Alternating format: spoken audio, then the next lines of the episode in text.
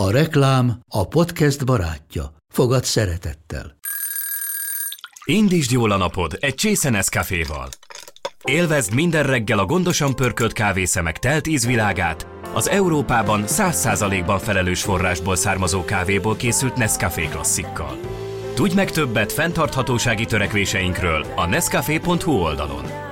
Nescafé. Új lehetőség minden csészében. Ez reklám volt, jó volt.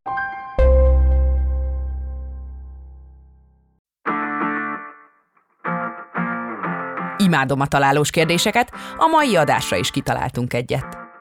Mi választja el Andrási Katinka grófnőt Pilisi Rózsától, a virágárus lányból lett Madámtól?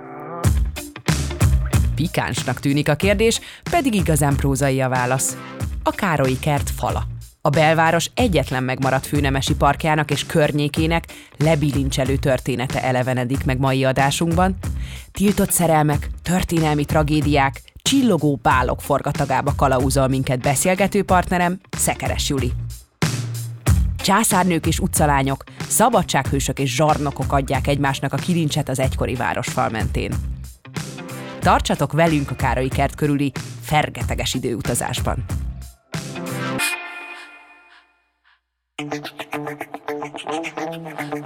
Itt az idő, hogy újra beleszeressünk fővárosunkba, és felfedezzük rejtett titkait.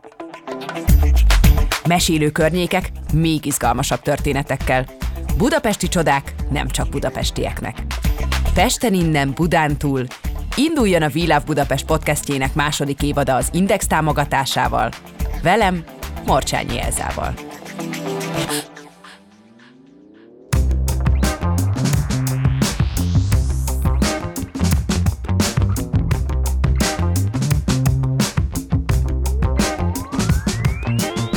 Szekeres Julival fogok ma beszélgetni, aki Budapestet alulról, felülről, kívül, belül fantasztikusan ismerő tájépítész és sétavezető extraordinár. Nagyon szépen köszönöm, hogy eljöttél ide, és hogy ma beszélgetsz velem. A Károlyi kertről és környékéről fogunk beszélgetni. A Károlyi kertről azt gondolom, hogy az város mindenképpen egyik legjobban ismert és legpopulárisabb közpark alakja, és mérete ellenére ugye rengeteg minden van bele csomagolva ebbe. A története is hihetetlen sok izgalommal kecsegtet, és egy zöld zárványról beszélünk mi az, ami számodra a legizgalmasabb a, a történetében, és a, ezután pedig kérlek a, a kezdetektől mesélj egy kicsit a Károlyi Parkról. Talán a Hajnaú féle egyébként tragikus, de, de az a történet talán a legérdekesebb, hogy Hajnaú is lakott ebben a palotában, sok híres és, és sokkal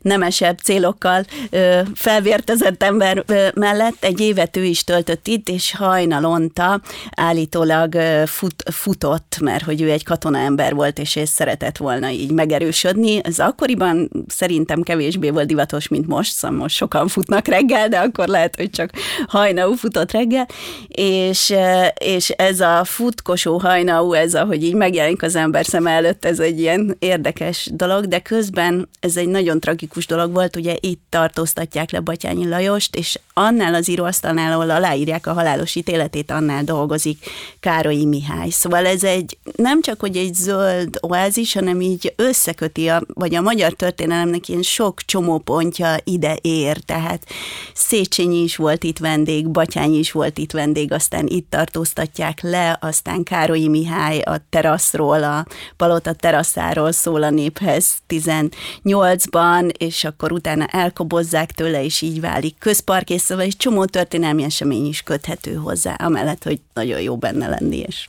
süt ránk a nap valahol a betontengerben.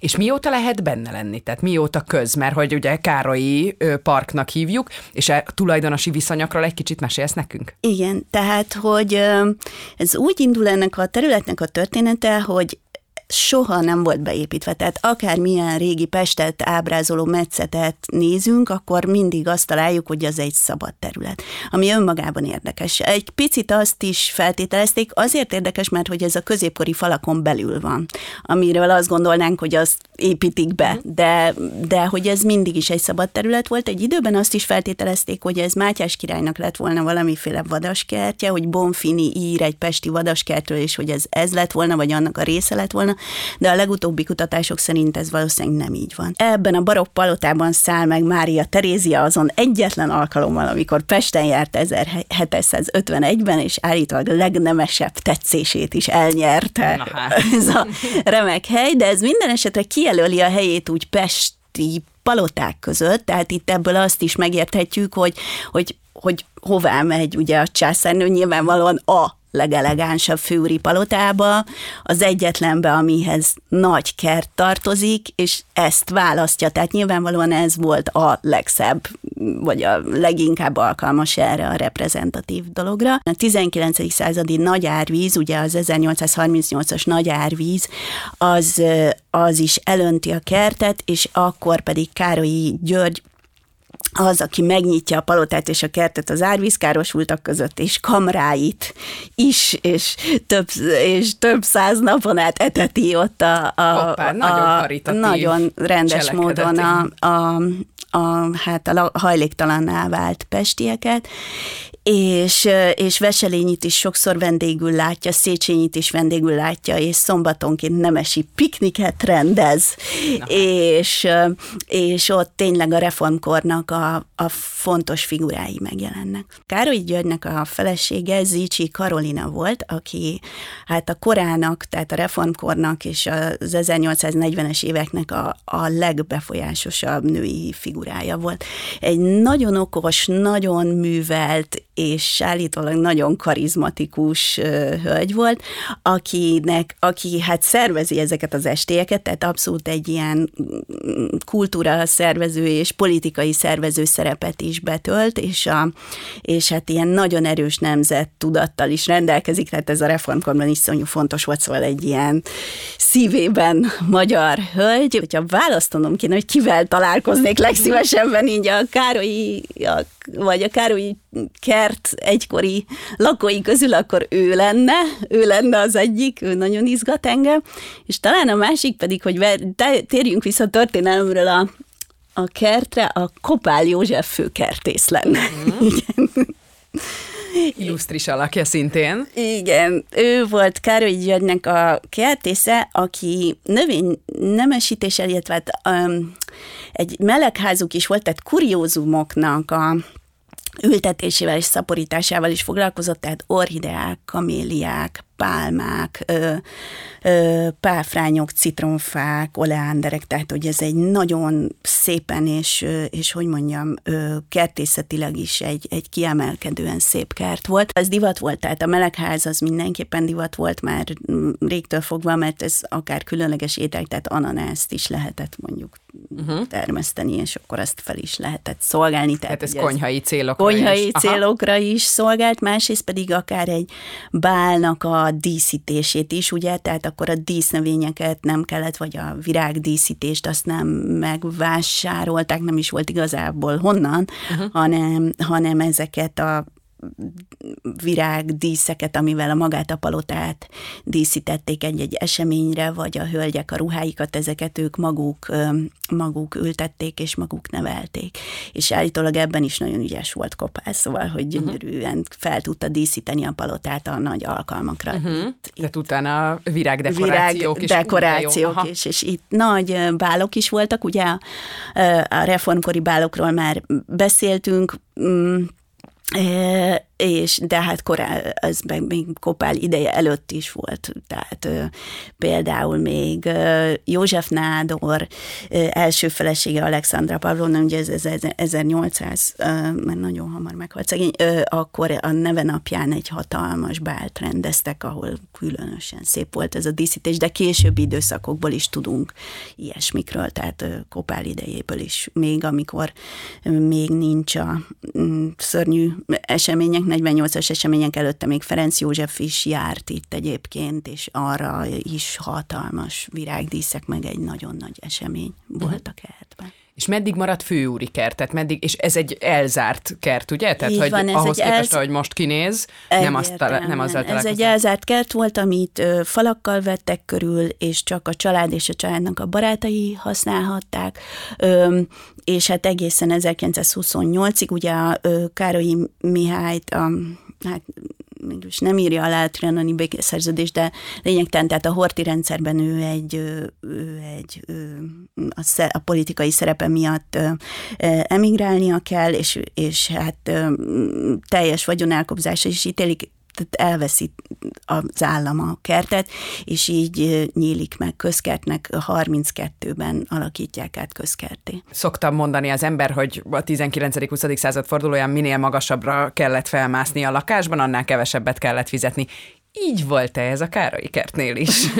Hát ez nem így volt, mert ott eh, azt tudjuk, hogy nagyon magas bérleti díjak voltak a környező, környező házakban, a környező bér, bérházakban, mert hogy ezek zöldre néztek, ami önmagában egy csoda volt a belvárosban, ugye ilyen nem volt, ráadásul nem csak úgy egy zöldre, szóval nem úgy egy legelőre, nem, nem milyen értelemben, hanem egy gyönyörű díszkertre, és emellett még persze beláthattak a, láthatták, hogy megjötte a szép Lojzi, és udvarol-e éppen Kári, Karol, ö, igen, hát Karolinának. Szóval, hogy még egy kicsit kukolni is lehetett, és akkor ez még tovább emelte a bérleti díjakat. Ez, ezt egy cikkből tudjuk egyébként, amiben úgy nevezi a kertet, azt mindig szeretem, hogy e piz, piciny oáz. Piciny oáz az milyen, milyen üdvöt lehell ott a környezetére, és hogy ez milyen jó. De egyébként, hát Károlyi Mihály egy időben komoly anyagi gondjai voltak így a tízes években, úgyhogy ő, mert hogy éppen a bérházakról beszéltünk, egy ponton el, elkeseredésében el is akarta adni a kertet, bérházaknak, de ezt végül is, amikor Andrási Katinkával, aki egy másik nagyon izgalmas nő, alak, ö, házasságot köt, Katinka lebeszéli erről, és ugyan nem tudják fenntartani a kertet, de vagy a kertet azt fenntartják, de a palotát kiadják Mikes Árminnak, egy másik család lakik benne, és ők csak a könyvtárat és néhány szobát tartanak meg, de az érdekes, hogy a könyvtárat. Uh-huh. És a kertet. Tehát a kertet nem adják a bérlőknek, tehát hogy ők ott fogadják a vendégeket, és, és, és a kert és a könyvtár, azt tudjuk, hogy Plinius óta, ha van ilyenünk, akkor már Az a két az a legfontosabb. két legfontosabb az Akkor életben. megvan. Így Igen, van, igen, így igen. van.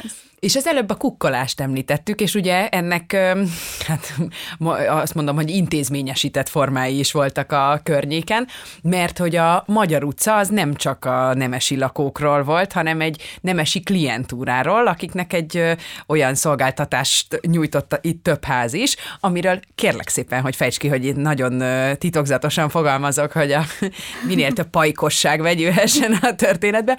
Úgyhogy mik voltak ezek az intézmények, amik itt színesítették a Károlyiak hétköznapjait? Ezek a magyar utcai bordélyok, ezek, igen, ahogy te is említetted, tehát ez az elegáns bordély volt. Ez ugye a falon belül van, bár az érdekes, hogy mármint, hogy a középkori falon, amit nyilván a 19. századra már körben nőtt a város, de ennek ellenére érdekes, hogy ez itt maradt meg, mert hogy ez azért a város szél. Tehát a bordélyok azok nem a központi helyeken, hanem mindig a szélre szorultak, mint hogy a féle azért nem, ö, aho- ahová tilosba járnak az emberek, uh-huh. és azért nem egy ilyen Nem központ. akarja, hogy lássa Nem mindenki, akarja, hogy amikor- lássa mindenki, hogy oda megy. Igen. Szóval, hogy ez nem véletlenül itt ezen a városszéli részen alakult ki, ö, vagy volt több is belőle, és hogy hát ennek aztán a 19. századra olyan több rétege volt, ö, és ez a, ez a tulajdonképpen a legelegánsabb, vagy a legelfogadhatóbb intézmények működtek itt. Talán a leg ö, regényesebb alakja a, magyar utcai bordélyoknak ő, ő Pest Rózsája, vagyis Pilisi Róza, aki Schumacher Rózaként látta meg a napvilágot, de a szülei nagyon fiatalon meghaltak, valahol a felvidéken született, és akkor először hát elcsábítja egy katonatiszt a történet szerint, már ez magában, tehát a nyalka katonatisztek, amint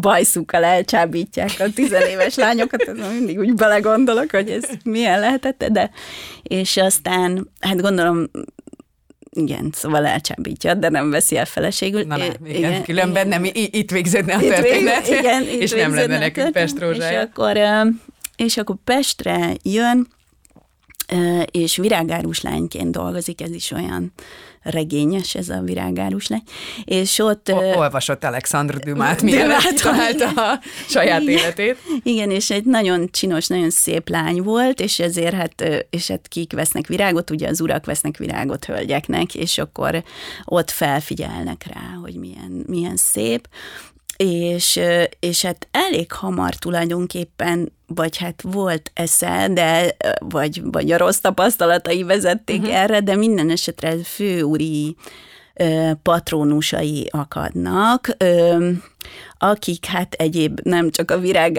árulási szolgáltatásait veszik igénybe, és, és elkezdik patronálni. Inkább ez az érdekes, hogy valami lehetett a személyiségében, ami nem pusztán erről a egyetlen dologról szólt, mert hogy tanítatják, Párizsba, Bécsbe utaztatják, nyelveket tanult, tehát Aponyi Albert is az egyik. Tehát jobb, abszolút jobboldali politikusok is vannak a, uh-huh. a, a Róza támogatói között, és írással is próbálkozik. Egyébként én egyszer kikértem valami nagyon nagy kíváncsiságból egy könyvét, és nem is írt rosszul, komolyan mondom kifejezetten uh-huh. jól ír. Szóval egy nagyon okos valaki. Tapasztalat Tapa- mögötte, igen, úgyhogy o, o, igen, tapasztalat, az... élet tapasztalat uh-huh. is, de hogy egy okos és, uh-huh. és, és művelt hölgy volt, és végül is addig viszi, hogy egy saját házat tud vásárolni a Magyar utcában, ami egy nagyon nagy szó, tehát uh-huh. hogy a teljes nincs telenségből, és ez azt is jelenti, hogy nem azonnal költötte el minden pénzét, mert ugye ennek a ö, szakmának az szokott lenni a, igen, tehát hogyha a könnyen jött pénz, az úgy uh-huh. könnyen is szokott elfolyni, de ő végül is vesz egy házat, és ott azért nem visszavonultan él, hanem igazából ezt kamatoztatja, és egy bordét uh-huh. rendez be, luxus mm, hát klientúrának, és ezek az estélyek, amiket ő rendez, ezek igazából némi ilyen irodalmi szalonként is működnek, tehát van egy felolvasás, valamilyen vacsora, tehát hogy ez van valami Minden keret, keret, van keretek valami. vannak, és a szobák pedig az, ha jól olvastam, különböző történelmi stílusokban vannak berendezve, tehát hogy még az is, hogy Mária Antoinette ágyában érezhesse magát uh-huh. az ember, szóval különböző stílusokban, de mindenhol, amit leírnak, a plafonon volt egy tükör. Uh, igen, és, és nem voltak szabott tarifák, sőt, hanem ez tulajdonképpen az urak nem akarják megsérteni a hölgyeket, és az éjjeli szekrényen kell hagyni a uh-huh. nagyobb összeget, azt hiszem így volt a uh-huh. dolog.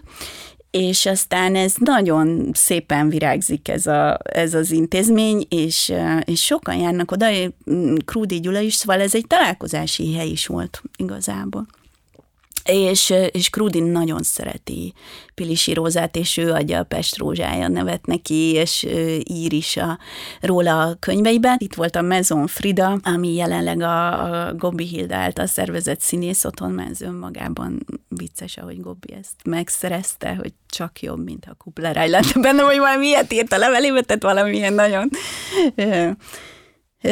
profán dolgot és ott én egyszer bent jártam, és mintha meg lenne még a zongora a szalomban, tehát az is úgy nézett ki, hogy volt egy szalon a földszinten, ahol mondjuk egy vakzongorista zongorázik, és akkor oda be lehetett menni a férfiaknak, és, és már a ruhatárért kellett fizetni. Tehát nem feltétlenül kellett szobára menni, hanem mhm. az ember ott fizetett egy viszonylag vaskosabb összeget, de azért leülhetett valamelyik asztalhoz, ott valamit ivott, az is nyilván sok sokba került, és közben a lányok azok olyan, hát lengén, de nem teljesen pucéran, szóval nem, de azért a kor ízléséhez képest lengén, határozottan lengén. Utcára nem mentek volna Igen, ki. utcára nem mentek volna ki, ott úgy körbe donogják őket, és tulajdonképpen beszélgetéseket kezdeményeznek, és sokszor társaságok mennek be, tehát két-három férfi együtt, és akkor azok leülnek a lenget csajokkal, és akkor ott egy ilyen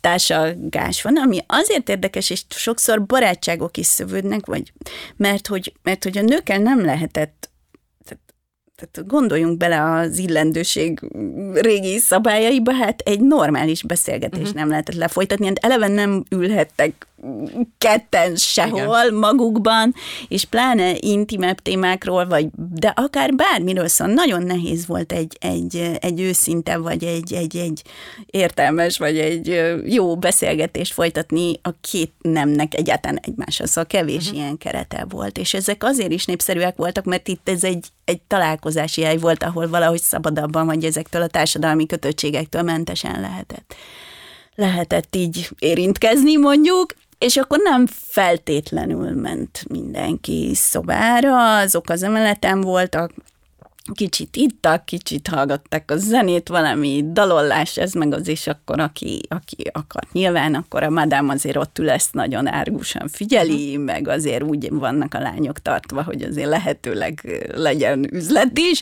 tehát, hogy igen, de... de ne beszélgessenek és, Igen, ne beszélgessenek egész este, és persze mennek azért a pajzán, vagy a, hát igen, a testiségre kimenő társalgás, igen, nyilván, mert az is így a vágyat felkelti, meg az ilyen...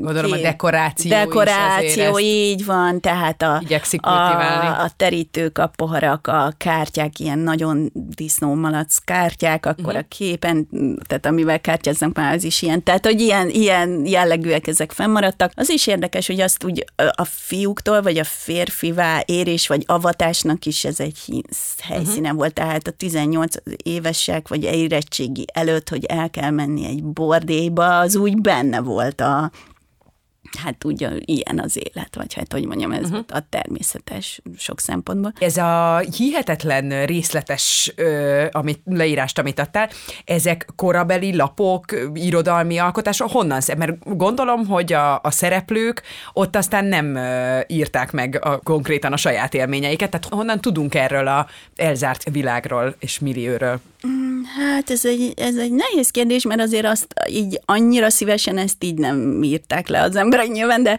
már mint hogy ő ott járt, uh-huh. meg tudom én, de azért néhány leírásban szerepel, tehát hogy vannak például Schumacher, az a, tehát Pest Rózsája, ugye Krudi leírja, ő maga is ír róla, hát nyilván Aponyi nem büszkélkedett ezzel, de, de, de, de, de róla is igen, és vannak korabeli újság cikkek is, hát igen, a bulvárlapokban uh-huh. is ők szereplők, Szóval Aha, nagyjából ez, ez, ez igen, tudták, tehát ismerték, hát ö, igen, ismerték őket. Uh-huh. Igen, a híresebbeket, igen, Mágnás ez a, igen, tehát, hogy volt néhány, aki így egy ilyen, egyfajta ilyen celebritásként futott, akiket egyszerre csodáltak, és egyszerre undorodtak tőlük, tehát hogy ennek volt ez a kettős ilyen, ennek a frivol világnak ez a kettőssége. De miután gazdagok is voltak, hát ezt ismerjük. Uh-huh. Úgy valahogy azért nagyon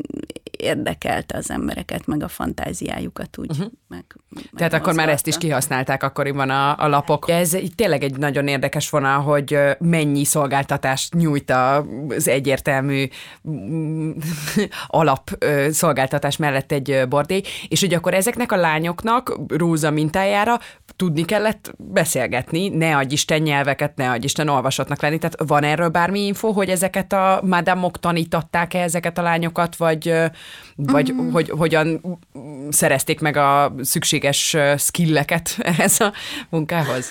És most megint nem, nem arra a részre, amiket még a szalomban. A, a, a szalomban. Egyébként, de én azt feltételezem, hogy alapvetően azért ők nem olyan nagyon tanították. Tehát az nem volt érdekük, hogy vagy nem pénzt különösebben nem öltek uh-huh. beléjük, ha valakinek akadt olyan patronusa, aki őt ki akarta emelni, akinek fontos volt az, hogy, ez, e, hogy, hogy akár meg tudjon vele jelenni, vagy valamilyen szinten mégiscsak vállalta, vagy vett neki hogy Isten egy lakás. Ez nagyon ritkán fordult elő, de hogy a, mert hogy ezzel akarta biztosítani, hogy ez a nő az csak az övé mhm. legyen, uh-huh. vagy szóval személyesen az övé, azoknak sikerült igen kitörniük. De azért a többség, a madám az igen, a többség nem feltétlenül. Tehát, hogy a, azon a a társalgási szinten igen, de nem emelkedtek ki. Talán Pilisi Róza azért is volt érdekes, mert őnek is sikerült, tehát hogy ő ilyen értelemben is érdekes volt, uh-huh. amit mondtam is, hogy egy művelt vagy egy érdekes személyiség is volt. Azért a többség az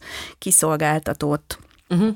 ö, vidéki, sehogy máshogy lakáshoz jutott, szóval, hogy nem, nem igazán, azért ne idealizáljuk uh-huh. ezt a dolgot. Ez nem, nem tudott egy ilyen kilépő valami lenni, hanem általában aki belekerült, az benne is ragadt ebbe a... Általában igen. Még visszatérve a, a Magyar utcára, meddig, meddig áll fenn ez a luxusbordély hálózat? Róza alakjának eltűlésével, tehát az ő élete végével ez is megszűnik, vagy azért még van ennek tovább élése? Hát mindenképpen a, a, a kifejezetten luxus, azt nem tudom, de hogy azért egy sokkal jobb színvonalú, mint a, mit tudom én, a Népszínház utca környéke, uh-huh. az, az, az igen, és hát a két világháború között abszolút, tehát Mezon Frida tökéletesen működik, és ott még több ilyen műintézmény is. Ö, ö, úgyhogy hát a, a második világháborúval van ennek a világnak, ennek a típusú világnak ilyen módon vége. Igen. Uh-huh.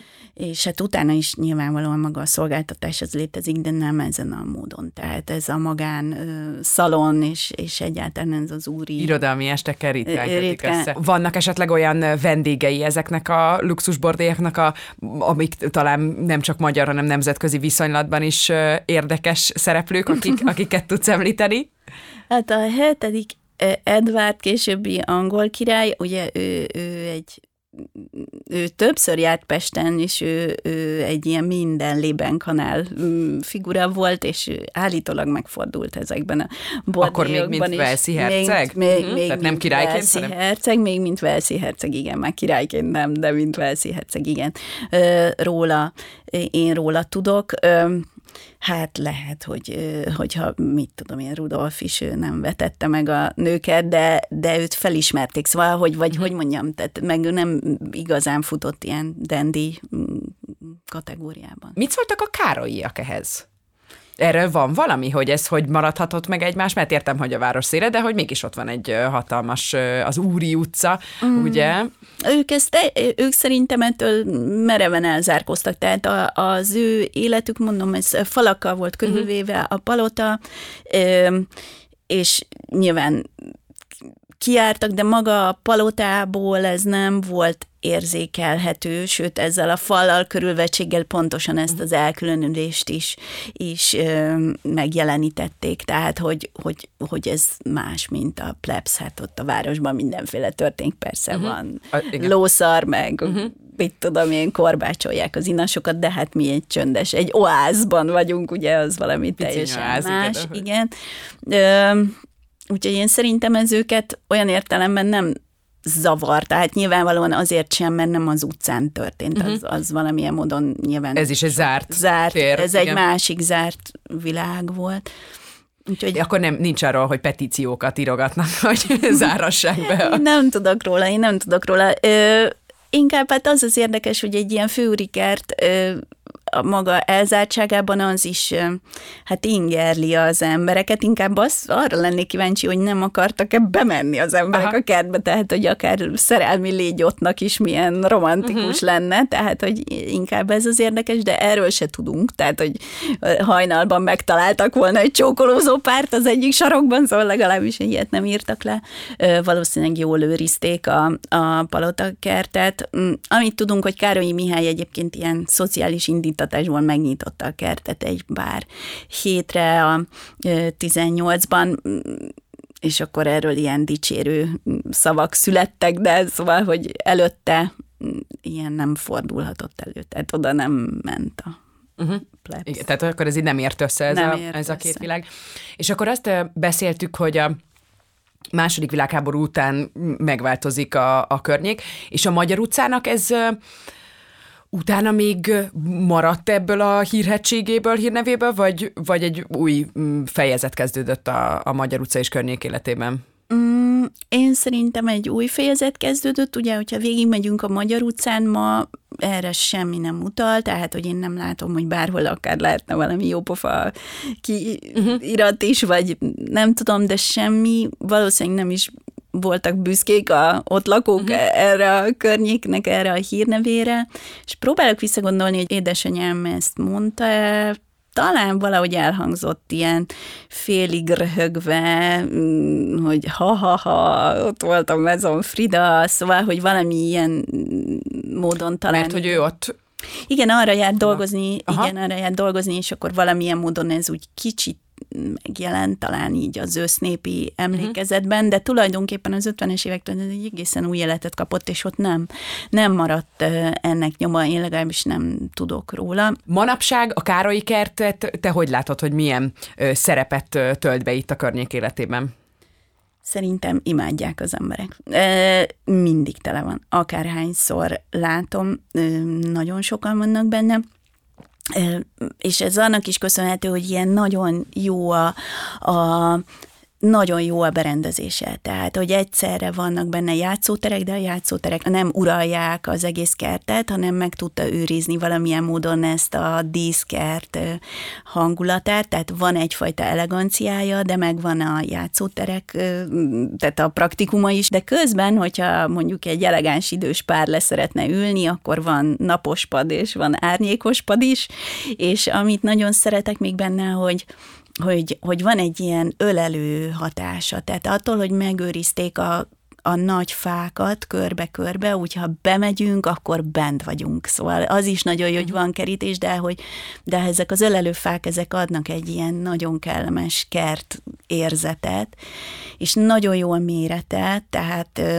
se nem túl nagy olyan értelemben, tehát ez nem egy városliget, tehát nem egy térség, amiben már úgy várja az ember az attrakciót a jobb sarokban, hanem, hanem, egy, hanem még egy kert, egy nagy kert, amit még egybe is látunk, de azért vannak zugai, szóval azért vannak kisebb zugai is. Most a nagy új fejlesztés az az, hogy összenyitották a Petőfi Irodalmi Múzeum, ugye, ami eredetileg is összetartozott, tehát az épület szárnyai közötti udvar összenyílt a Károlyi kerttel, a kert uh-huh. résszel, és ezáltal lett egy ilyen átvezetése is, tehát most az egyetemtérről az Asztóriáig akár így kerten át is tudunk menni, és a múzeum is jobban ki tudott nyílni így az utca felé, tehát jobban érzékelik az emberek, hogy ide érdemes bemenni, ahogy benéz az ember a kapun, úgy az az egész Hívogat. van egy ilyen hívogató, egy ilyen lendülete, hogy úgy a zöldbe kimutat.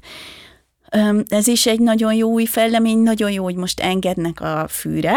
Van egy terület, ahol lehet a fűre menni. Ez őrült nagy öröm az embereknek, hogy ott le lehet a fűre ülni. Hát ez, ez is zseniális, és nagyon jó, jó dolog, és ott egy csomóan piknikeznek, fugócskáznak, ilyen iszonyú nagy élet van. És hát a, a, azáltal, hogy most újra megcsinálták a múzeumhoz közelebbi oldalt, ott is kiállítások vannak, koncertek, tehát az is jobban bevonódik valahogy a múzeum múzeum életébe, és egyben pedig a kert is profitál talán abból a, abból a kiállításból. Az én ízlésemnek egy kicsit sok lett a burkolt felület ezen az új, új részen.